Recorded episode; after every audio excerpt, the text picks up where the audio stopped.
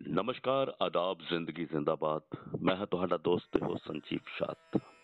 ਹਰ ਵਾਰੀ ਅਸੀਂ ਕਿਸੇ ਸ਼ਖਸੀਅਤ ਨਾਲ ਗੱਲ ਕਰਦੇ ਹਾਂ ਕਿਸੇ ਹੋਨਰ ਕਲਾਕਾਰ ਨਾਲ ਗੱਲ ਕਰਦੇ ਹਾਂ ਫਨਕਾਰ ਨਾਲ ਗੱਲ ਕਰਦੇ ਹਾਂ ਔਰ ਗੱਲਾਂ ਚੋਂ ਗੱਲਾਂ ਚੋਂ ਜਦ ਗੱਲ ਨਿਕਲਦੀ ਹੈ ਤਾਂ ਬਹੁਤ ਕੁਝ ਨਿਕਲ ਕੇ ਆਉਂਦਾ ਹੈ ਉਸਦੀ ਜ਼ਿੰਦਗੀ ਦੀ ਅਹ, ਕਲਾ ਰੂਪੀ ਯਾਤਰਾ ਨਿਕਲ ਕੇ ਆਉਂਦੀ ਹੈ। ਲੇਕਿਨ ਦੋਸਤੋ ਅੱਜ ਅਸੀਂ ਟੂ ਦਾ ਪੁਆਇੰਟ ਸ਼ਾਤ ਤੇ ਇੱਕ ਐਸੀਆਂ ਸ਼ਖਸੀਅਤਾਂ ਨਾਲ ਗੱਲ ਕਰਾਂਗੇ ਐਸੇ ਨੌਜਵਾਨਾਂ ਨਾਲ ਗੱਲ ਕਰਾਂਗੇ ਜਿਨ੍ਹਾਂ ਦੇ ਹੱਥ ਵਿੱਚ ਕਲਮ ਹੈ ਔਰ ਕਲਮ ਦੀ ਨੋਕ ਤੇ ਬਹੁਤ ਸਾਰੀਆਂ ਕਵਿਤਾਵਾਂ ਨੇ ਸ਼ਾਇਰੀ ਹੈ ਔਰ ਬਹੁਤ ਵੱਡਾ ਅਦਬ ਹੈ।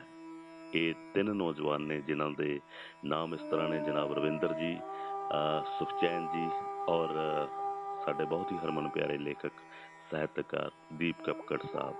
ਅਹ, ਦੋਸਤੋ ਨਮਸਕਾਰ ਆਦਾਬ ਨਮਸਕਾਰ ਸਰ। ਹਾਂ ਕੀ ਹਾਲ ਚਾਲ ਹੈ ਸਭ? ਤੁਹਾਡਾ ਸਭ ਠੀਕ ਠਾਕ ਹੋ? ਹਾਂਜੀ ਸਰ ਬਹੁਤ ਵਧੀਆ ਤੁਸੀਂ। ਇਸ ਵਕਤ ਤੁਸੀਂ ਕਿੱਥੇ ਬੈਠੇ ਹੋ? ਸਰ ਅਸੀਂ ਹੈ ਪਟਿਆਲਾ ਜੀ ਪੰਜਾਬੀ ਯੂਨੀਵਰਸਿਟੀ।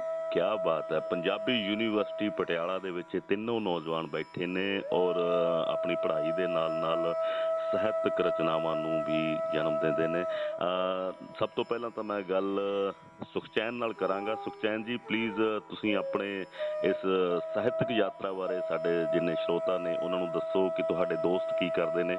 ਇੱਕ ਵਾਰ ਇੰਟਰੋਡਕਸ਼ਨ ਤੁਸੀਂ ਕਰਵਾ ਦਿਓ। ਬਹੁਤ ਸ਼ੁਕਰੀਆ ਸਰ ਤੁਹਾਡਾ ਬਹੁਤ ਬਹੁਤ ਧੰਨਵਾਦ। ਤੇ ਸਭ ਤੋਂ ਪਹਿਲਾਂ ਤਾਂ ਇਹੀ ਕਹਾਂਗਾ ਕਿ ਬਹੁਤ ਧੰਨਵਾਦ ਤੁਹਾਡਾ ਇਸ ਪ੍ਰੋਗਰਾਮ ਦੇ ਵਿੱਚ ਸਾਨੂੰ ਸ਼ਾਮਿਲ ਕਰਨ ਲਈ। ਤੇ ਸਾਹਿਤਕ ਯਾਤਰਾ ਸਰ ਮੇਰੇ ਲਈ ਥੋੜਾ ਜਿਹਾ ਇਹ ਵੱਡੀ ਗੱਲ ਹੋ ਜਾਏਗੀ। ਬਸ ਐਵੇਂ ਹੈ ਕਿ ਅਸੀਂ ਕਾਫੀ ਚਿਰ ਤੋਂ ਇਕੱਠੇ ਆ ਮੈਂ ਰਵਿੰਦਰ ਤੇ ਦੀਪ। ਰਵਿੰਦਰ ਦਾ ਕਰਕੇ ਹੀ ਸਾਡੀ ਮਿਲਣੀ ਹੋਈ ਸੀ ਦੀਪ ਦੀ ਸੀ। ਅਸੀਂ 9-10 ਸਾਲਾਂ ਤੋਂ ਇਕੱਠੇ ਆ ਸ਼ੁਰੂ ਤੋਂ ਹੀ ਦੇਖਦੇ ਆ ਰਹੇ ਸੀ ਕਿ ਦੀਪ ਦੀ ਕਾਫੀ ਦਿਲਚਸਪੀ ਹੈ ਸਾਹਿਤਕ ਕਿਤਾਬਾਂ ਪੜ੍ਹਨ ਦੇ ਵਿੱਚ ਲਿਖਣ ਦੇ ਵਿੱਚ। ਤਾਂ ਐਵੇਂ ਹੁੰਦਾ ਕਿ ਹੌਲੀ ਹੌਲੀ ਜਦੋਂ ਮਾਹੌਲ ਬਣਦਾ ਸਾਰੇ ਇੱਕੋ ਹੀ ਮਾਹੌਲ ਦੇ ਵਿੱਚ ਵਿਚਰਦੇ ਆਪਾਂ। ਜੀ। ਹੁਣ ਤੱਕ ਪਹੁੰਚੇ ਹਾਂ। ਤੇ ਜੋ ਕਿਤਾਬ ਹੈ ਤੇਰੇ ਵਰਗਾ ਦੀਪ ਕੱਕੜ ਦੀ ਪਹਿਲੀ ਕਿਤਾਬ ਸੀ ਉਹ ਬਹੁਤ ਹੀ ਪਿਆਰ ਨਾਲ ਅਸੀਂ ਸਾਰਿਆਂ ਨੇ ਹੀ ਸਾਂਝਾ ਜਿਹਾ ਕੰਮ ਕਰਕੇ ਉਹ ਸਰੋਤਿਆਂ ਸਾਹਮਣੇ ਰੱਖੀ ਸੀ। ਤੇ ਬੜੀ ਮਾਣ ਵਾਲੀ ਗੱਲ ਹੈ ਜੀ ਜੀ। ਥਰਡ ਐਡੀਸ਼ਨ ਵੀ ਛਪ ਚੁੱਕਿਆ ਹੈ ਤੇ ਥਰਡ ਐਡੀਸ਼ਨ ਸਰੋਤਿਆਂ ਦੇ ਹੱਥਾਂ ਦੇ ਵਿੱਚ ਹੈ। ਇੰਨਾ ਪਿਆਰ ਪਹਿਲੀ ਹੀ ਕਿਤਾਬ ਨੂੰ ਮਿਲਣਾ ਕੋਈ ਛੋਟੀ ਗੱਲ ਤਾਂ ਨਹੀਂ ਹੈ। ਜੀ। ਤਾਂ ਇਹ ਹਮੇਸ਼ਾ ਮਾਣ ਹੁੰਦਾ ਕਿ ਅਸੀਂ ਵੀ ਇਸ ਕੰਮ ਦੇ ਵਿੱਚ ਇੱਕ ਛੋਟਾ ਜਿਹਾ ਪਾਰਟ ਅਰੇ ਵਾਹ ਕੀ ਬਾਤ ਹੈ। ਉਹ ਕਹਿੰਦੇ ਨੇ ਕਿ ਅਮ, ਜਦੋਂ ਸਹਾਰਾ ਮਿਲਦਾ ਹੈ ਯਾਰ ਦੋਸਤਾਂ ਦਾ ਵਿਸ਼ਵਾਸ ਸਭ ਤੋਂ ਵੱਡਾ ਪਲੇਟਫਾਰਮ ਤੇ ਯਾਰ ਦੋਸਤਾਂ ਦਾ ਵਿਸ਼ਵਾਸ ਹੁੰਦਾ ਹੈ। ਜਦੋਂ ਕੋਈ ਕਹਿੰਦਾ ਨਾ ਤੂੰ ਕੰਮ ਕਰ ਯਾਰ ਮੈਂ ਹੈਗਾ। ਇਹੀ ਵੱਡੀ ਖੂਬਸੂਰਤੀ ਹੁੰਦੀ ਹੈ ਔਰ ਦੀਪ ਕੱਕੜ ਦੀ ਸ਼ਾਇਰੀ ਅਹ, ਦੀਆਂ ਮੈਂ ਬਹੁਤ ਅਹ, ਰਚਨਾਵਾਂ ਪੜ੍ਹੀਆਂ। ਤੇਰੇ ਵਰਗਾ ਆਪਣੇ ਆਪ ਦੇ ਵਿੱਚ ਬਾ ਕਮਾਲ ਹੈ ਔਰ ਇਹ ਕਮਾਲ ਬਣਿਆ ਰਹੇ। ਤੇ ਮੈਂ ਚਾਹਾਂਗਾ ਕਿ ਤੀਸਰਾ ਆਡੀਸ਼ਨ ਤੁਹਾਡੇ ਹੱਥ ਵਿੱਚ ਹੈ। ਔਰ ਇਹ ਕਦੋਂ ਰਿਲੀਜ਼ ਕਰ ਰਹੇ ਹੋ ਸਾਡੇ ਸਾਰੇ ਸਰੋਤਾਵਾਂ ਲਈ? ਸਰ ਇਹ ਆਲਰੇਡੀ ਰਿਲੀਜ਼ ਹੋ ਚੁੱਕੀ ਹੈ। ਓਕੇ ਕਰ ਦਿਨ ਹੀ ਹੋਏ ਨੇ ਕਿ ਤੀਸਰਾ ਐਡੀਸ਼ਨ ਸਰੋਤਿਆਂ ਦੇ ਹੱਥਾਂ ਦੇ ਵਿੱਚ ਜਾਣਾ ਸ਼ੁਰੂ ਹੋ ਚੁੱਕਿਆ ਹੈ। ਕਾਫੀ ਜੋ ਕਾਪੀਜ਼ ਹੈ ਇਸਦੀਆਂ ਉਹ ਖਰੀਦੀਆਂ ਵੀ ਜਾ ਚੁੱਕੀਆਂ ਸਰੋਤਿਆਂ ਵੱਲੋਂ। ਜੀ ਜੀ ਜੀ। ਔਰ ਤੁਹਾਡੇ ਨਾਲ ਰਵਿੰਦਰ ਵੀ ਹੈ। ਉਹ ਰਵਿੰਦਰ ਕੀ ਕਰ ਰਿਹਾ ਹੈ? ਉਸ ਦਾ ਕੀ ਪਰਿਚੈ ਹੈ? ਹਾਂਜੀ ਰਵਿੰਦਰ ਵੀ ਸਾਡੇ ਨਾਲ ਹੀ ਹੈ ਜੀ। ਤੇ ਰਵਿੰਦਰ ਦਾ ਵੀ ਕਿਉਂਕਿ ਇੱਕ ਐਵੇਂ ਸ਼ਾਇਦ ਕੁਦਰਤੀ ਹੁੰਦਾ ਕਿ ਜੋ ਇੱਕ ਮਾਹੌਲ ਦੇ ਵਿੱਚ ਆਪਾਂ ਰਹਿੰਦੇ ਆ ਉਸ ਤਰ੍ਹਾਂ ਦਾ ਹੀ ਸਾਰੇ ਕਹਿੰਦੇ ਹੁੰਦੇ ਪੰਜਾਬੀ ਦੇ ਵਿੱਚ ਇੱਕ ਦੇਸੀ ਭਾਸ਼ਾ ਦੇ ਵਿੱਚ ਬੋਲਦੇ ਆ ਕਿ ਇੱਕ ਖੇਤ ਦੇ ਵਿੱਚ ਜੇ ਪਾਣੀ ਲੱਗਿਆ ਤੇ ਨਾਲ ਵਾਲੇ ਖੇਤ ਦੀ ਮਿੱਟੀ ਵੀ ਸਿੱਲੀ ਹੋ ਜਾਂਦੀ ਹੈ। ਅਰੇ ਵਾਹ ਕੀ ਬਾਤ ਹੈ। ਕੁਝ ਇਦਾਂ ਦਾ ਹੀ ਮਾਹੌਲ ਵਿਚਰਦਾ ਹੈ ਤਾਂ ਰਵਿੰਦਰ ਵੀ ਕਾਫੀ ਸੋਹਣਾ ਲਿਖਦਾ ਹੈ। ਹੂੰ।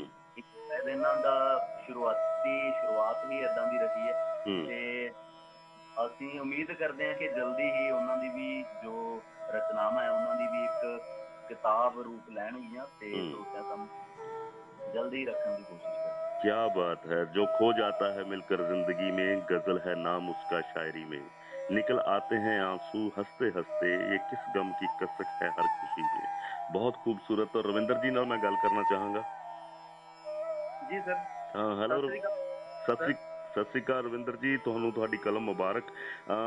ਪਹਿਲੀ ਰਚਨਾ ਕਦੋਂ ਲਿਖਣੀ ਸ਼ੁਰੂ ਕੀਤੀ ਸਰ?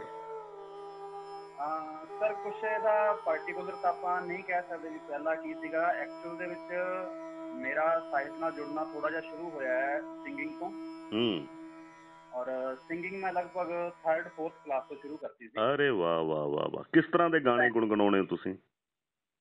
ਸਟਾਰਟਿੰਗ ਟਾਈਮ ਸਰ ਜਿਵੇਂ ਆਪਣਾ ਇੱਕ ਸਕੂਲ ਦੇ ਵਿੱਚ ਜੋ ਬੱਚਿਆਂ ਵਾਲਾ ਮਾਹੌਲ ਹੁੰਦਾ ਜਿਵੇਂ ਬਾਲ ਸਭਾ ਹੋ ਗਈ ਜਾਂ ਕੋਈ ਹੋਰ ਫੰਕਸ਼ਨ ਹੁੰਦੇ ਆ ਤਾਂ ਉੱਥੇ ਜਿਵੇਂ ਆਪਣੇ ਸੁਤੰਤਰਤਾ ਦੇ ਪ੍ਰਤੀ ਕੁਝ ਤੇ ਬਾਕੀ ਧਾਰਮਿਕ ਸੰਗੀਤ। ਇਹੋ ਜਿਹੀ ਚੀਜ਼ਾਂ ਕੁਝ ਗਾਣੇ ਛੋਟੇ ਛੋਟੇ ਯਾਦ ਕਰਕੇ ਉਹਨਾਂ ਨੂੰ ਗੁੰਗਣਾਉਣਾ ਟੀਚਰਾਂ ਦੇ ਕਹਿਣ ਤੇ ਸੁਣਾਉਣਾ।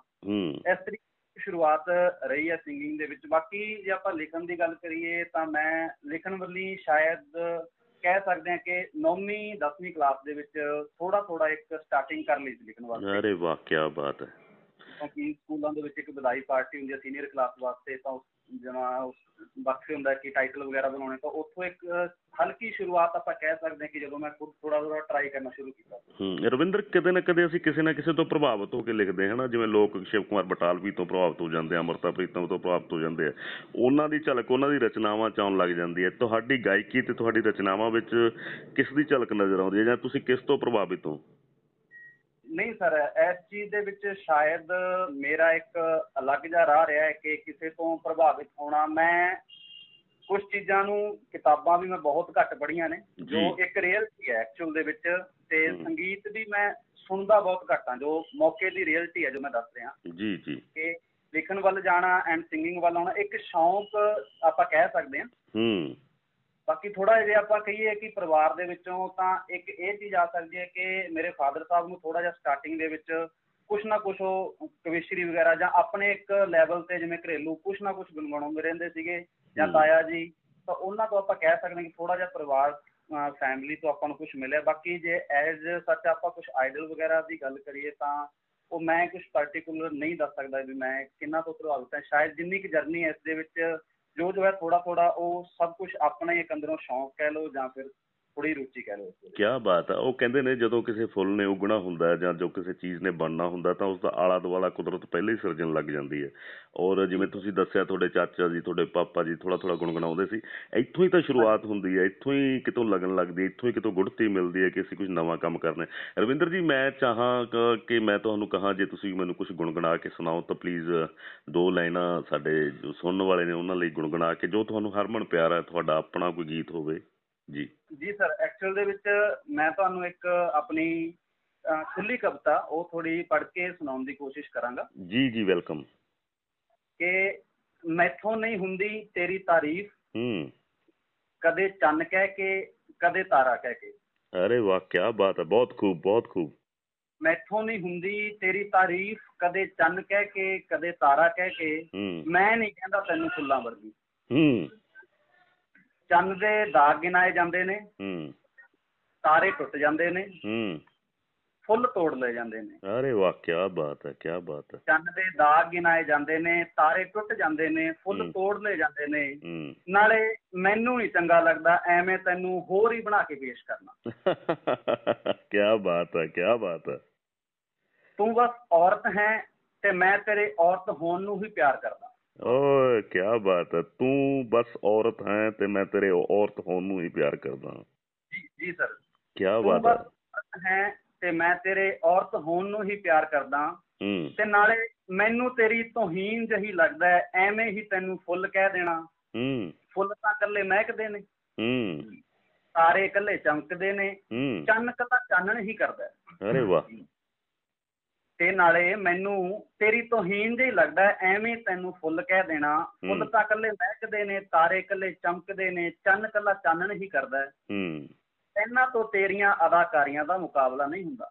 ਅਰੇ ਵਾਹ ਕੀ ਬਾਤ ਹੈ। ਬਹੁਤ ਖੂਬ ਬਹੁਤ ਖੂਬ ਇਹਨਾਂ ਤੋਂ ਤੇਰੀਆਂ ਅਦਾਕਾਰੀਆਂ ਦਾ ਮੁਕਾਬਲਾ ਨਹੀਂ ਹੁੰਦਾ। ਅਰੇ ਵਾਹ। ਮੇਰਾ ਮੋਹ ਤਾਂ ਤੇਰੇ ਵਜੂਦ ਨਾਲ ਹੈ। ਹੂੰ। ਹਾਂ ਉਂਝ ਮੇਰਾ ਕਦੇ ਕਦੇ ਜੀ ਕਰਦਾ ਹੈ ਕਿ ਬਿਠਾ ਲਵਾਂ ਤੈਨੂੰ ਕੋਲ ਤੇ ਦੱਸ ਦਿਆਂ ਤੈਨੂੰ ਕਿ ਤੇਰੇ ਹਾਸਿਆਂ 'ਚ ਹਵਾ ਹੱਸਦੀ ਹੈ। ਹੂੰ। ਤੇਰੀ ਤੋਰ 'ਚ ਪਰਬਤ ਝੂਮਦੇ ਨੇ। ਹੂੰ। ਤੇਰੀਆਂ ਅੱਖਾਂ 'ਚ ਸਮੁੰਦਰ ਵਸਦਾ ਹੈ।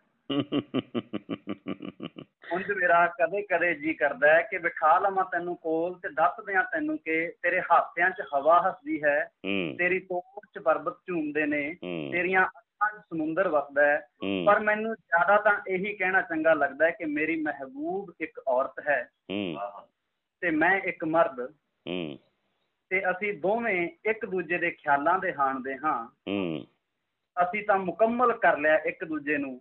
ਤੇ ਹੁਣ ਸਾਨੂੰ ਚਿਹਰਿਆਂ ਤੇ ਕੁਦਰਤ ਵਸਦੀ ਦੇਖਦੀ ਕਿਆ ਬਾਤ ਹੈ, ਕਿਆ ਬਾਤ ਹੈ। ਬਹੁਤ ਖੂਬ ਅਸੀਂ ਤਾਂ ਮੁਕੰਮਲ ਕਰ ਲਿਆ। ਮੁਕੰਮਲ ਹੋ ਜਾਣਾ ਹੀ ਆਪਣੇ ਆਪ ਦੇ ਵਿੱਚ ਬਹੁਤ ਵੱਡੀ ਗੱਲ ਹੈ। ਬਹੁਤ ਸਾਰੇ ਲੋਕਾਂ ਨੂੰ ਇਹ ਨਹੀਂ ਪਤਾ ਹੁੰਦਾ ਕਿ ਮੁਕੰਮਲ ਕਿਵੇਂ ਹੋਣਾ ਹੈ। ਮੁਕੰਮਲ ਸ਼ਬਦ ਦੀ ਜੋ ਪਰਿਭਾਸ਼ਾ ਤੁਸੀਂ ਆਪਣੀ ਇਸ ਕਾਵਿ ਰਚਨਾ ਨਾਲ ਦਿੱਤੀ, ਤਾਂ ਨਿਸ਼ਚਿਤ ਤੌਰ ਤੇ ਇਉਂ ਲੱਗਦਾ ਹੈ ਕਿ ਤੁਸੀਂ ਹਕੀਕਤ ਦੇ ਬਹੁਤ ਨੇੜੇ ਤੇੜੇ ਹੋ। ਐਵੇਂ ਇਧਰ ਉਧਰ ਦੀਆਂ ਗੱਲਾਂ ਨਹੀਂ, ਬਲਕਿ ਸਿੱਧੀ ਔਰ ਸਪਸ਼ਟ ਗੱਲ ਕਰਨ ਵਾਲੇ ਇਨਸਾਨ ਹੋ। ਔਰ।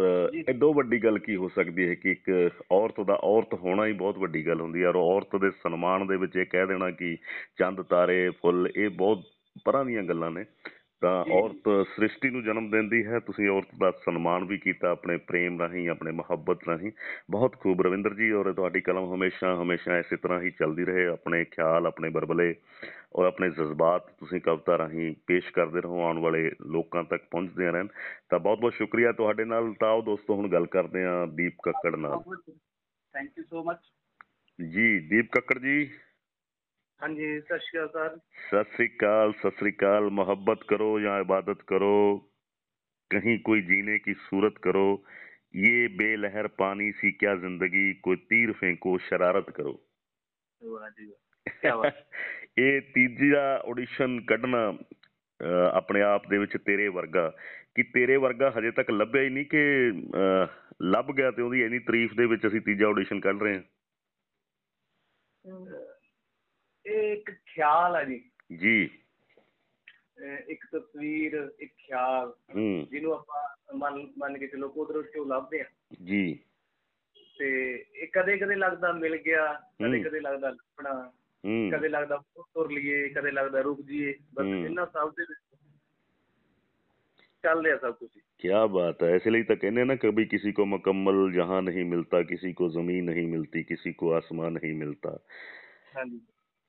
ये क्या अजाब है सब अपने आप में गुम है जुबा मिलती है मगर हम जुबा नहीं मिलता ਹੂੰ ਕੀ ਬਾਤ ਹੈ ਔਰ ਜ਼ਿੰਦਗੀ ਖਿਆਲਾਂ ਦੇ ਨਾਲ ਹੀ ਚੱਲਦੀ ਹੈ ਖਵਾਬਾਂ ਦੇ ਨਾਲ ਹੀ ਚੱਲਦੀ ਹੈ ਔਰ ਕਵੀ ਦਾ ਖਿਆਲਾਂ ਖਵਾਬਾਂ ਦਾ ਇੱਕ ਗਹਿਰਾ ਰਿਸ਼ਤਾ ਹੁੰਦਾ ਹੈ ਕਲਪਨਾ ਪਰਿਕਲਪਨਾ ਦੀ ਗੱਲ ਹੁੰਦੀ ਹੈ ਅਹ ਤੇਰੇ ਵਰਗਾ ਦੇ ਵਿੱਚ ਮੈਂ ਤੁਹਾਡੀ ਪਹਿਲੀ ਕਿਤਾਬ ਤਾਂ ਪੜ੍ਹੀ ਸੀ ਦੂਜੀ ਕਿਤਾਬ ਮੈਨੂੰ ਪੜ੍ਹਨ ਦਾ ਮੌਕਾ ਨਹੀਂ ਮਿਲਿਆ ਔਰ ਤੀਜੀ ਕਿਤਾਬ ਮੈਂ ਤੁਹਾਡੇ ਤੋਂ ਮੰਗ ਕੇ ਵੀ ਲੈ ਲਵਾਂਗਾ ਜਾਂ ਪਰਚੇਜ਼ ਕਰ ਲਵਾਂਗਾ। ਅਹ ਕਿਤਾਬਾਂ ਛਾਪਣੀਆਂ ਆਪਣੇ ਆਪ ਦੇ ਵਿੱਚ ਅੱਜ ਕੱਲ ਬਹੁਤ ਵੱਡਾ ਕੰਮ ਹੁੰਦਾ ਕਿਉਂਕਿ ਕਿਸੇ ਕੋਲੇ ਪੜ੍ਹਨ ਦਾ ਟਾਈਮ ਨਹੀਂ ਹੈ।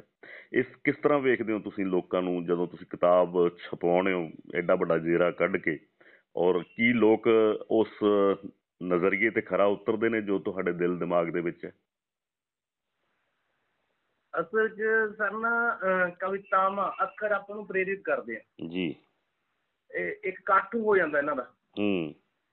ਤਾਂ ਉਹ ਜਦੋਂ ਆਪਣੇ ਅੱਗੇ ਹੀ ਰਹਿੰਦਾ ਹਮੇਸ਼ਾ ਖਿਆਲਾਂ 'ਚ ਰਹਿੰਦਾ ਅੱਖਾਂ ਅੱਗੇ ਰਹਿੰਦਾ ਤਾਂ ਉਹ। ਆਪਾਂ ਨੂੰ ਕਹਿੰਦੇ ਵੀ ਇਹਨਾਂ ਨੂੰ ਇਕੱਠਾ ਕਰ ਲਾ ਜੀ। ਹਾਂ ਤੇ ਬਾਕੀ ਆਪਣੇ ਸਾਥੀ ਦੋਸਤ ਹੋ ਗਏ ਨਾ। ਜੀ। ਉਹਨਾਂ ਨਾਲ ਜਦੋਂ ਆਪਾਂ ਇਹ ਸ਼ੇਅਰ ਕਰਦੇ ਆ ਹੂੰ। ਤਾਂ ਫਿਰ ਉਹ ਲੱਗਦਾ ਵੀ ਹਾਂ ਜਿਹੜੇ ਵੀ ਕੰਮ 'ਚ ਆਪਾਂ ਜਾਣਾ ਚਾਹੁੰਦੇ ਆਪਣਾ ਥਿੰਕਿੰਗ ਆਪਣਾ ਉਹ ਇੱਕ ਲੇਖਕ ਦੀ ਕਿਤਾਬ ਆ। ਜੀ। ਤਾਂ ਹੌਲੀ ਹੌਲੀ ਉਹਦੇ ਵੱਲ ਵੱਧ ਜਾਂਦਾ ਬੰਦਾ। ਅਰੇ ਵਾਹ। ਵੱਧ ਜਾਂਦਾ ਹੈ ਪਰ ਮੈਂ ਇਹ ਗੱਲ ਨੂੰ ਕਲੀਅਰ ਕਰਨਾ ਚਾਹਣਾ ਤੁਹਾਡੇ ਨਾਲ ਕਿ ਵਰਤਮਾਨ ਦੌਰ ਦੇ ਵਿੱਚ ਕਿਤਾਬਾਂ ਨੂੰ ਲੋਕ ਪਰਚੇਜ਼ ਕਰ ਰਹੇ ਨੇ ਕਵਿਤਾਵਾਂ ਦੀਆਂ ਸ਼ਾਇਰੀ ਦੀਆਂ। ਕੀ ਉਹਨਾਂ ਉਹਨਾਂ ਹਜ਼ੂਮ ਆ ਰਿਹਾ ਜਿੰਨਾ ਚਾਹੀਦਾ ਹੁੰਦਾ ਇੱਕ ਲੇਖਕ ਨੂੰ ਵੀ ਹਾਂ ਮੇਰੀ ਕਿਤਾਬ ਦੇ ਅੱਛੇ ਪਾਠਕ ਹੋਣ। ਕੀ ਲੋਕ ਪਰਚੇਜ਼ ਕਰ ਰਹੇ ਨੇ? ਬਿਲਕੁਲ ਸਰ ਜਿਨ- ਚ ਸਾਡਾ ਤਜਰਬਾ ਰਿਹਾ ਤੇਰੇ। ਵਰਗਾ ਨੂੰ ਲੈ ਕੇ। ਜੀ। ਤਾਂ ਸਾਨੂੰ ਲੱਗਿਆ ਵੀ ਐਸ ਕੰਮ ਜੇ ਆਪਾਂ ਸੋਚੀਏ ਵੀ ਇੱਕ ਸੋਚ ਆ ਵੀ ਕਿਤਾਬਾਂ ਬਹੁਤ ਘੱਟ ਪੜ੍ਹੀਆਂ ਜਾਂਦੀਆਂ ਜਾਂ ਲੋਕ ਪਰਚੇਜ਼ ਜਾਂ ਖਰੀਦਦੇ ਘੱਟ ਹੂੰ।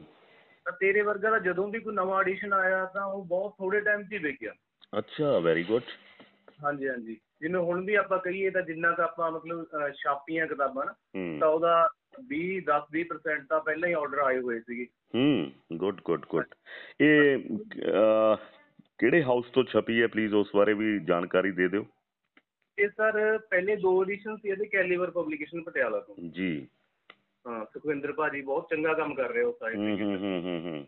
ਇਸ ਤੋਂ ਬਾਅਦ ਮੇਰਾ ਤੇ ਸੁਖਚੈਨ ਦਾ ਸੀ ਬਹੁਤ ਟਾਈਮ ਤੋਂ ਵੀ ਆਪਣਾ ਜਿਹੜਾ ਏਰੀਆ ਹੈਗਾ। ਜੀ। ਇੱਥੇ ਸਾਹਿਤ ਬਹੁਤ ਘੱਟ ਆ ਲਿਟਰੇਚਰ ਦੀਆਂ ਕਿਤਾਬਾਂ ਬੁੱਕ ਨਹੀਂ ਮਿਲਦੀਆਂ ਇੱਥੇ। ਹੂੰ ਹੂੰ ਹੂੰ ਹੂੰ। ਇਹ ਸੋਚ ਨੂੰ ਲੈ ਕੇ ਸਾਡਾ ਵੀ ਪਹਿਲਾਂ ਹੀ ਸੀ ਵੀ ਇੱਥੇ ਆਪਾਂ ਕੁਝ ਨਾ ਕੁਝ ਕਰਾਂਗੇ ਤਾਂ ਉਸ ਨੂੰ ਲੈ ਕੇ ਅਸੀਂ ਇੱਕ ਪਬਲੀਕੇਸ਼ਨ ਖੋਲੀ ਹੂੰ। ਤਾਂ ਉਸ ਕਰਕੇ ਫਿਰ ਸਾਨੂੰ ਆਹ ਤੇਰੇ ਵਰਗਾ ਹੁਣ ਰੈਵਲ ਪਬਲੀਕੇਸ਼ਨ ਦੇ ਨਾਮ ਤੋਂ ਅਸੀਂ ਕੀਤੀ ਹੈ। ਜੀ ਜੀ ਜੀ ਜੀ ਜੀ। ਬਹੁਤ ਖੂਬ ਹੈ। ਔਰ ਇਹ ਤੁਸੀਂ ਆਪਣਾ ਹੀ ਬਣਾ ਲਿਆ ਸਭ ਕੁਝ ਹਾਂਜੀ ਹਾਂਜੀ ਸਰ। ਕੀ ਬਾਤ ਹੈ। ਤੇ ਫਿਰ ਇਹਦੇ ਵਿੱਚ ਨਵੇਂ ਜਿਹੜੇ ਸਾਹਿਤਕਾਰ ਨੇ ਨਵੇਂ ਲੇਖਕ ਨੇ ਉਹਨਾਂ ਦੀਆਂ ਕਿਤਾਬਾਂ ਵੀ ਆਉਣ ਵਾਲੇ ਟਾਈਮ ਵਿੱਚ ਤੁਸੀਂ ਛਾਪਿਆ ਕਰੋਗੇ? ਬਿਲਕੁਲ ਬਿਲਕੁਲ ਸਰ। ਇੱਕ ਅਸੀਂ ਸਾਂਝੀ ਕਿਤਾਬ ਤੇ ਕੰਮ ਕਰ ਰਹੇ ਸੀ ਪਿਛਲੇ ਕਾਫੀ ਟਾਈਮ ਤੋਂ। ਓਕੇ। ਤਾਂ ਉਹ ਲਗਭਗ ਕੰਮ ਉਹਦਾ ਮੁਕੰਮਲ ਆ। ਪ੍ਰਿੰਟਿੰਗ ਦਾ ਕੰਮ ਰਹਿ ਗਿਆ। ਹੂੰ। ਤਾਂ ਇੱਕ ਤਾਂ ਉਹ ਆ ਰਹੀ ਆ ਇੱਕ ਕਿਤਾਬ ਅਸੀਂ ਹੋਰ ਕਰ ਰਹੇ ਹਾਂ ਤੇ ਬਾਕੀ ਅੱਗੇ ਚੱਲਦਾ ਰਹੂਗਾ ਸਿਲਸਿਲਾ। ਇਹ ਸਾਂਝੀ ਕਿਤਾਬ ਦੇ ਵਿੱਚ ਆਮ ਤੌਰ ਤੇ ਮੈਂ ਦੇਖਿਆ ਕਿ ਲੋਕ ਪੁਰਾਣੇ ਸ਼ਾਇਰਾਂ ਨੂੰ ਪੁਰਾਣੇ ਸਾਹਿਤਕਾਰਾਂ ਦੀਆਂ ਰਚਨਾਵਾਂ ਲੈਂਦੇ ਨੇ। ਤੁਹਾਡੀ ਸਾਂਝੀ ਕਿਤਾਬ ਦੇ ਵਿੱਚ ਕੋਈ ਨਵੇਂ ਸਾਹਿਤਕਾਰ ਵੀ ਹੋਣਗੇ ਜਾਂ ਜਿਹੜੇ ਲਿਖਣਾ ਚਾਹੁੰਦੇ ਨੇ? ਹਾਂਜੀ ਹਾਂਜੀ ਸਰ। ਅਸੀਂ ਜ਼ਿਆਦਾਤਰ ਇਹਦੇ ਚ ਨਵੇਂ ਰਾਈਟਰ ਨੇ। ਅੱਛਾ। ਹਾਂਜੀ। ਔਰ ਕੁਝ ਕੁ ਪੁਰਾਣੇ ਨਾਮਵਰ। ਹੂੰ। ਉਹਨਾਂ ਨੂੰ ਮਤਲਬ ਕਿ ਇਕੱਠਾ ਉਹਨਾਂ ਦਾ ਇੱਕ ਸੁਮੇਲ ਜਿਹਾ ਬਣਾ ਕੇ ਤਾਂ ਅਸੀਂ ਇਹਨਾਂ ਨੂੰ ਪਾਠਕਾਂ ਅੱਗੇ ਪੇਸ਼ ਕਰਾਂਗੇ ਤੇ ਇਹਦੇ ਨਾਲ ਇੱਕ ਅਸੀਂ ਮਤਲਬ ਕਿ ਸੋਸ਼ਲ ਵਰਕ ਰੱਖਿਆ ਇਹਦੇ ਨਾਲ ਕੰਮ। ਵੀ ਇਹ ਜਿੰਨੀ ਵੀ ਇਸ ਕਿਤਾਬ ਦੀ ਕਮਾਈ ਹੋਊਗੀ ਜਿੰਨਾ ਵੀ ਕੰਮ ਕਰੂਗੀ ਇਹਦੇ ਨਾਲ ਸਾਰੇ ਮਤਲਬ ਆਪਾਂ ਪੇੜ ਪੌਦੇ ਲਗਾਵਾਂਗੇ। ਅਰੇ ਵਾਹ ਕੀ ਬਾਤ ਹੈ। ਬਹੁਤ ਖੂਬਸੂਰਤ ਗੱਲ ਕੀਤੀ ਹੈ ਤੁਸੀਂ ਪੇੜ ਪੌਦੇ ਲਾਵਾਂਗੇ ਔਰ ਜਿਹੜੇ ਪੇੜ ਪੌਦੇ ਹੁੰਦੇ ਨੇ ਉਹ ਕਾਗਜ਼ ਨੂੰ ਜਨਮ ਦਿੰਦੇ ਨੇ। ਕਾਗਜ਼ ਧਰਤੀ ਤੇ ਨਹੀਂ ਉਗਦੇ ਹੁੰਦੇ। ਹੈਨਾ? ਹਾਂਜੀ। ਔਰ ਕਾਗਜ਼ਾਂ ਤੇ ਕਵਿਤਾਵਾਂ ਲਿਖੀਆਂ ਜਾਂਦੀਆਂ ਨੇ ਕਾਗਜ਼ਾਂ ਤੇ ਲੇਖ ਲਿਖੇ ਜਾਂਦੇ ਨੇ ਕਾਗਜ਼ਾਂ ਤੇ ਗ੍ਰੰਥ ਲਿਖੇ ਜਾਂਦੇ ਨੇ ਕਾਗਜ਼ਾਂ ਤੇ ਬਹੁਤ ਕੁਝ ਲਿਖਿਆ ਜਾਂਦਾ ਹੈ। ਬਲਕਿ ਮੈਂ ਤਾਂ ਇੱਥੋਂ ਤੱਕ ਵੀ ਕਹਿ ਦਿੰਦਾ ਹੁੰਦਾ ਕਿ ਜੇਕਰ ਤੁਹਾਡੇ ਹੱਥ ਵਿੱਚ ਤੁਹਾਡੇ ਆਪਣੇ ਕਾਗਜ਼ ਨਹੀਂ ਹੈ ਤਾਂ ਲੋਕ ਤੁਹਾਨੂੰ ਜ਼ਿੰਦਾ ਨਹੀਂ ਸਮਝਣਗੇ ਕਿਉਂਕਿ ਤੁਹਾਡਾ ਜ਼ਿੰਦਗੀ ਜ਼ਿੰਦਾ ਹੋਣ ਦਾ ਸਬੂਤ ਵੀ ਕਾਗਜ਼ ਹੁੰਦੇ ਨੇ। ਬਿਲਕੁਲ। ਔਰ ਕਾਗਜ਼ ਕਦੇ ਧਰਤੀ ਤੇ ਨਹੀਂ ਉਗਦੇ ਕਾਗਜ਼ ਪੇੜ ਪੌਦੇ ਦੇ ਵਿੱਚੋਂ ਹੀ ਜਨਮ ਲੈਂਦੇ ਨੇ। ਤਾਂ ਬਹੁਤ ਖੂਬਸੂਰਤ ਖਿਆਲ ਹੈ ਤੁਹਾਡਾ ਕਿ ਜੋ ਇਸ ਦੀ ਆਮਦਨ ਹੋਵੇਗੀ ਜਾਂ ਜੋ ਇਸ ਤੋਂ ਬਚੇਗਾ। ਔਰ ਅਹ, ਉਸ ਦਾ ਅਸੀਂ ਪੇੜ ਪੌਦੇ ਲਾਵਾਂਗੇ। ਜਿੰਨੇ ਵੀ ਸਰੋਤਾਗਣ ਮੈਨੂੰ ਸੁਣ ਰਹੇ ਨੇ ਚਾਹੇ ਕਿਤੇ ਵੀ ਬੈਠੇ ਸੁਣ ਰਹੇ ਨੇ ਮੈਂ ਇੱਕ ਰਿਕੁਐਸਟ ਜ਼ਰੂਰ ਕਰਾਂਗਾ ਅੱਜ ਦੀ ਇਸ ਖੂਬਸੂਰਤ ਵਾਰਤਾ ਦੇ ਵਿੱਚ ਕਿ ਕਿਸੇ ਵੀ ਸ਼ਾਇਰ ਦੀ ਚਾਹੇ ਉਹ ਕੋਈ ਨਵਾਂ ਸ਼ਾਇਰ ਹੈ ਜਾਂ ਪੁਰਾਣਾ ਸ਼ਾਇਰ ਹੈ ਇਸ ਗੱਲ ਤੋਂ ਆਪਾਂ ਕੁਝ ਨਹੀਂ ਲੈਣਾ। ਆਪਾਂ ਜਦੋਂ ਵੀ ਕੁਝ ਖਰੀਦਣਾ ਹੈ ਤਾਂ ਇੱਕ ਕਿਤਾਬ ਜ਼ਰੂਰ ਖਰੀਦਣੀ ਹੈ ਆਪਣੇ ਪੈਸਿਆਂ ਦੇ ਨਾਲ ਲਾ ਕੇ ਪੈਸੇ ਖਰਚ ਕਰਕੇ ਕਿਤਾਬ ਖਰੀਦੋ। ਕਿਤਾਬ ਨੂੰ ਭੇਂਟ ਨਾ ਲਓ ਕਿਤਾਬ ਨੂੰ ਜਨਮ ਦਿਨ ਤੇ ਖਰੀਦ ਕੇ ਕਿਸੇ ਨੂੰ ਤੋਹਫੇ ਵਿੱਚ ਦਿਓ। ਕਿਤਾਬਾਂ ਲਾਇਬ੍ਰੇਰੀ ਦੇ ਵਿੱਚ ਵੰਡੋ ਕਿਤਾਬਾਂ ਨਵੇਂ ਬੱਚੇ ਜਿਹੜੇ ਆ ਰਹੇ ਨੇ ਉਹਨਾਂ ਨੂੰ ਪੇਂਟ ਕਰੋ ਤਾਂ ਕਿ ਉਹਨਾਂ ਨੂੰ ਇੱਕ ਉਪਹਾਰ ਦੇ ਰੂਪ ਦੇ ਵਿੱਚ ਇੱਕ ਇਨਾਮ ਦੇ ਰੂਪ ਦੇ ਵਿੱਚ ਕਿਤਾਬਾਂ ਦਿੱਤੀਆਂ ਜਾਣ। ਕਿਤਾਬਾਂ ਦਾ ਸਫ਼ਰ ਸਿਲਸਿਲਾ ਚੱਲਦਾ ਰਹੇਗਾ। ਕੱਕੜ ਸਾਹਿਬ ਕੋਈ ਨਵੀਂ ਸ਼ਾਇਰੀ ਸੁਣਾ ਦਿਓ ਫਿਰ। ਹਾਂਜੀ ਸਰ ਜੀ। ਜੀ। ਹਾਂਜੀ ਸਰ। ਬਹੁਤ ਖੂਬ ਦੀਪ ਕੱਕੜ ਆਪਣੇ ਆਪ ਦੇ ਵਿੱਚ ਬੇਮਿਸਾਲ ਸ਼ਾਇਰ ਹੈ ਦੋਸਤੋ। ਔਰ ਜਦੋਂ ਤੁਸੀਂ ਇਹਨਾਂ ਦੀ ਕਿਤਾਬ ਤੇਰੇ ਵਰਗਾ ਪੜ੍ਹੋਗੇ ਤਾਂ ਯਕੀਨਨ ਤੌਰ ਤੇ ਤੁਸੀਂ ਕਹੋਗੇ ਕਿ ਤੇਰੇ ਵਰਗਾ ਕੋਈ ਨਹੀਂ। ਜੀ ਕੱਕੜ ਸਾਹਿਬ। ਹਾਂਜੀ ਸਰ ਇਹ ਸਾਂਝੀ ਕਿਤਾਬ 'ਚ ਇੱਕ ਰਚਨਾ ਹੈ ਜੀ। ਜੀ। ਹਾਂਜੀ। ਉਸ 'ਚ ਮੈਂ ਤੁਹਾਨੂੰ ਸੁਣਾ ਰਿਹਾ ਇੱਕ। ਜੀ ਜੀ ਜੀ। ਨਹੀਂ ਤੂੰ ਜੇ ਸਾਡੇ ਬਲ ਨਹੀਂ ਹੈ ਹੂੰ। ਮਸਲਾ ਤੇ ਫਿਰ ਹੱਲ ਨਹੀਂ ਹੈ। ਅਰੇ ਵਾਹ। ਤੂੰ ਜੇ ਸਾਡੇ ਬਲ ਨਹੀਂ ਹੈ ਮਸਲਾ ਤੇ ਫਿਰ ਹੱਲ ਨਹੀਂ ਹੈ। ਹੂੰ। ਮੈਂ ਜੇ ਚੁੱਪ ਚਪੀਤਾ ਮਤਲਬ ਇਹ ਤਾਂ ਨਹੀਂ ਹਲਚਲ ਨਹੀਂ ਹੈ। ਅਰੇ ਵਾਹ ਕੀ ਬਾਤ ਹੈ ਬਹੁਤ ਖੂਬ। ਅਹ ਤੂੰ ਜੇ ਸਾਡੇ ਬਲ ਨਹੀਂ ਹੈ ਮਸਲਾ ਤਾਂ ਫਿਰ ਹੱਲ ਨਹੀਂ ਹੈ। ਮੈਂ ਜੇ ਚੁੱਪ ਚਪੀਤਾ ਮਤਲਬ ਇਹ ਤਾਂ ਨਹੀਂ ਹਲਚਲ ਨਹੀਂ ਹੈ ਕਹਿੰਦਾ ਚੁੱਪ ਵੀ ਬੰਦਾ ਖਾ ਜਾਂਦੀ ਹੈ। ਨਾ ਹੂੰ ਕਹਿ ਵੱਡੀ ਗੱਲ ਨਹੀਂ ਹੈ। ਚੁੱਪ ਵੀ ਬੰਦਾ ਖਾ ਜਾਂਦੀ ਹੈ। ਹੂੰ। ਨਾ ਕਹਿ ਵੱਡੀ ਗੱਲ ਨਹੀਂ ਹੈ ਜੇ ਮੈਂ ਬੋਲਾਂ ਫਿਰ ਤੂੰ ਕਹਿਣਾ ਬੋਲਣ ਵਾਲੀ ਗੱਲ ਨਹੀਂ ਹੈ। ਆਹ ਹਾ ਹਾ ਕੀ ਬਾਤ ਹੈ ਜੇ ਮੈਂ ਬੋਲਾਂ ਫਿਰ ਤੂੰ ਕਹਿਣਾ ਬੋਲਣ ਵਾਲੀ ਗੱਲ ਨਹੀਂ ਹੈ। ਹੂੰ। ਜੇ ਮੈਂ ਬੋਲਾਂ ਫਿਰ ਤੂੰ ਕਹਿਣਾ ਬੋਲਣ ਵਾਲੀ ਗੱਲ ਨਹੀਂ ਹੈ ਵੇਖ ਸਮੁੰਦਰ ਚੜ ਕੇ ਆਇਆ ਅੱਖੀ ਜਾਣਾ ਛਲ ਨਹੀਂ ਹੈ। ਹੂੰ ਹੂੰ ਹੂੰ ਹੂੰ ਹੂੰ ਲਹੂ ਦੇਖ ਕੇ ਵੀ ਤੂੰ ਕਹਿਣਾ ਸੀਨੇ ਦੇ ਵਿੱਚ ਸਲ ਨਹੀਂ ਹੈ। ਹੂੰ। ਕਹਿੰਦਾ ਬਿਸਰੇ ਤੂੰ ਖੋਰੇ ਕਿਹੜੀ ਜੁਨੀ? ਹੂੰ। ਮੁਮਕਿਨ ਇਹ ਅੱਜ ਕੱਲ ਨਹੀਂ ਹੈ। ਕੀ ਬਾਤ ਹੈ ਕੀ ਬਾਤ ਹੈ ਕੀ ਬਾਤ ਬਹੁਤ ਖੂਬ ਦੀਪ ਔਰ ਤੁਸੀਂ ਇਸੇ ਤਰ੍ਹਾਂ ਹੀ ਹਮੇਸ਼ਾ ਅੰਧੇਰੇ ਦੇ ਵਿੱਚ ਅੰਧੇਰੇ ਨੂੰ ਦੂਰ ਕਰਨ ਲਈ ਜਲਦੇ ਰਹੋ ਔਰ ਆਪਣੇ ਕਲਾ ਰੂਪੀ ਆਪਣੀ ਸਾਹਿਤ ਰੂਪੀ ਆਪਣੀ ਕਲਮ ਰੂਪੀ ਆਪਣੇ ਸ਼ਬਦਾਂ ਦੇ ਨਾਲ ਆਪਣੇ ਅਰਥਾਂ ਦੇ ਨਾਲ ਇੱਕ ਬਹੁਤ ਵਧੀਆ ਚਾਨਣ ਕਰਦੇ ਰਹੋ। ਇਹ ਚਾਨਣ ਨਿਸ਼ਚਿਤ ਤੌਰ ਤੇ ਸਾਹਿਤ ਦੇ ਖੇਤਰ ਵਿੱਚ ਇੱਕ ਨਵਾਂ ਰੰਗ ਵਿਖਾਏਗਾ। ਤਾਂ ਸੁਖਚੈਨ ਜੀ ਅ, ਮੈਂ ਦੀਪ ਕੱਕੜ ਜੀ ਦਾ ਧੰਨਵਾਦ ਵੀ ਕਰਦਾ ਹਾਂ ਰਵਿੰਦਰ ਜੀ ਦਾ ਵੀ ਧੰਨਵਾਦ ਕਰਦਾ ਹਾਂ। ਸੁਖਚੈਨ ਜੀ ਕੀ ਕਹਿਣਾ ਚਾਹੋਗੇ? ਚੱਲਦੇ ਚੱਲਦੇ ਫਿਰ। ਬਸ ਸਰ ਜ਼ਿੰਦਗੀ ਜ਼ਿੰਦਾਬਾਦ ਇਸ ਤੋਂ ਵੱਡੀ ਹੋਰ ਕੋਈ ਗੱਲ ਨਹੀਂ ਹੈ ਮੈਨੂੰ ਲੱਗਦਾ। क्या बात है क्या बात है वो कहते ने कि रूह जिस्म का ठोर ठिकाना चलता रहता है जीना मरना खोना पाना चलता रहता है सुख दुख वाली चादर घटती बढ़ती रहती है ਮੋਲਾ ਤੇਰਾ ਤਾਣਾ ਬਾਣਾ ਚਲਤਾ ਰਹਿਤਾ ਹੈ क्या ਬਾਤ ਹੈ ਬਹੁਤ ਖੂਬਸੂਰਤ ਤੁਸੀਂ ਗੱਲ ਕਹੀ ਜ਼ਿੰਦਗੀ ਜ਼ਿੰਦਾਬਾਦ ਹੈ, ਇਸ ਤੋਂ ਵੱਡੀ ਕੋਈ ਗੱਲ ਨਹੀਂ ਹੈ ਔਰ ਸੁਖਚੈਨ ਕੋਈ ਨਵੀਂ ਤਾਜੀ ਬਸ ਸਰ ਇੱਕ ਗੱਲ ਮੈਂ ਵਿੱਚ ਐਡ ਕਰਨਾ ਚਾਹਾਂਗਾ ਜੀ। ਕਿ ਰੈਵਲ ਬੁੱਕਸ ਦੇ ਤੋਂ ਵਿੱਚੋਂ ਅਸੀਂ ਕਿਤਾਬ ਕਰ ਰਹੇ ਹਾਂ ਸਾਂਝ ਹੈ ਇਸ ਕਿਤਾਬ ਦਾ ਨਾਮ। ਜੀ। ਜੋ ਸਾਂਝੀ ਕਵਿਤਾ ਹੋਗੀ ਸਾਰੇ ਹੀ ਨਵੇਂ ਰਾਈਟਰਸ ਦੀ ਵਿੱਚ ਉਸਦੇ ਵਿੱਚ ਕੁਝ ਨਾਮਵਰ ਲੇਖਕ ਵੀ ਨੇ ਜਿਵੇਂ ਦੀਪ ਕੱਕਰ ਤਾਂ ਆਪਣੇ ਨਾਲ ਹੀ ਨੇ। ਉਹਨਾਂ ਦਾ ਸੂਹੇ ਅੱਖਰ ਦਾ ਵੀ ਥੋੜਾ ਪਾਰਟ ਹੈ ਵਿੱਚ ਬਰਾੜ ਜੈਸੀ ਹੋ ਗਏ। ਉਹਨਾਂ ਦਾ ਵੀ ਹੈ ਗੁੱਲੂ ਅਛਨਪੁਰੀਆ ਜੋ ਕਾਫੀ ਫੇਮਸ ਨੇ। ਉਹਨਾਂ ਦਾ ਵੀ ਵਿੱਚ ਕਵਿਤਾਵਾਂ ਨੇ। ਤੇ ਬਾਕੀ ਨਵੇਂ ਰਾਈਟਰਸ ਹੈਗੇ ਆ ਆਈ ਥਿੰਕ 18 ਕੁ ਨੇ ਤੇ। ਰਵਿੰਦਰ ਵੀ ਹੈ ਰਵਿੰਦਰ ਦੀਆਂ ਵੀ ਚਾਰ ਮੁਹਿੰਮਾਂ ਨੇ ਉਸ ਦੇ ਵਿੱਚ ਤੇ। ਬਸ ਸਾਰੇ ਸਰੋਤਿਆਂ ਨੂੰ ਜ਼ਰੂਰ ਕਹਿਣਾ ਚਾਹਾਂਗੇ ਕਿ ਸਾਂਝ ਕਿਤਾਬ ਦਾ ਨਾਮ ਹੈ ਅਗਰ ਉਹਨਾਂ ਨੂੰ ਇੱਛਾ ਹੋਵੇ ਤਾਂ ਉਹ ਜਦੋਂ ਹੀ ਪਬਲਿਸ਼ ਹੁੰਦੀ ਹੈ ਤਾਂ ਜ਼ਰੂਰ ਕਿਰਪਾ ਕਰਕੇ ਉਹ ਖਰੀਦਣ ਬਿਲਕੁਲ ਬਿਲਕੁਲ ਬਿਲਕੁਲ ਖਰੀਦਣ ਔਰ ਜਦੋਂ ਹੀ ਇਹ ਮਾਰਕੀਟ ਵਿੱਚ ਆਵੇਗੀ ਤਾਂ ਉਸ ਦੀ ਸੂਚਨਾ ਸੋਸ਼ਲ ਮੀਡੀਆ ਤੇ ਸੋਸ਼ਲ ਪਲੇਟਫਾਰਮ ਤੇ ਮਿਲ ਜਾਵੇਗੀ ਔਰ ਮੈਂ ਫੇਰ ਬਾਰ-ਬਾਰ ਰਿਕੁਐਸਟ ਕਰਦਾ ਕਿ ਕਿਤਾਬਾਂ ਨੂੰ ਖਰੀਦਣਾ ਸਿੱਖੋ ਕਿਤਾਬਾਂ ਨੂੰ ਉਪਹਾਰ ਕਰਨਾ ਸਿੱਖੋ ਕਿਤਾਬਾਂ ਨੂੰ ਇਨਾਮ ਦੇ ਵਿੱਚ ਦੇਣਾ ਸਿੱਖੋ ਔਰ ਬਹੁਤ ਖੂਬਸੂਰਤ ਅ, ਸੁਖਚੈਨ ਜੀ ਬਹੁਤ ਬਹੁਤ ਧੰਨਵਾਦ ਤੁਹਾਡਾ ਕਿ ਤੁਸੀਂ ਅ, ਸਮਾਂ ਕੱਢਿਆ ਤਿੰਨਾਂ ਦੋਸਤਾਂ ਨੇ ਬੈਠ ਕੇ ਔਰ ਤਿੰਨ ਦੋਸਤ ਜਦੋਂ ਬੈਠਦੇ ਨੇ ਤਾਂ ਨਿਸ਼ਚਿਤ ਤੌਰ ਤੇ ਕਵਿਤਾ ਕਹਾਣੀ ਤਾਂ ਆਪਣੇ ਆਪ ਵਿੱਚ ਜਨਮ ਲੈਂਦੀ ਹੈ। ਬਹੁਤ ਬਹੁਤ ਸ਼ੁਕਰੀਆ ਬਹੁਤ ਸ਼ੁਕਰੀਆ sir thank you so much okay ਜੀ ਜਿਉਂਦੇ ਵਸਦੇ ਰਹੋ ਖੁਸ਼ ਰਹੋ ਆਬਾਦ ਰਹੋ ਯਾਦ ਰਹੋ ਸ਼ਾਦ ਰਹੋ। ਦੋਸਤੋ ਇਹ ਸੀ ਪੋਡਕਾਸਟ ਦੇ ਉੱਤੇ ਤੁਸੀਂ ਸੁਣ ਰਹੇ ਟੂ ਦਾ ਪੁਆਇੰਟ ਸ਼ਾਦ। ਫਿਰ ਕਿਸੇ ਨਵੀਂ ਸ਼ਖਸੀਅਤ ਦੇ ਨਾਲ ਨਵੇਂ ਹਰਫਨ ਮੌਲਾ ਕਲਾਕਾਰਾਂ ਦੇ ਨਾਲ ਮਿਲਾਂਗੇ ਔਰ ਮਿਲ ਕੇ ਕਹਾਂਗੇ ਜ਼ਿੰਦਗੀ ਜ਼ਿੰਦਾਬਾਦ।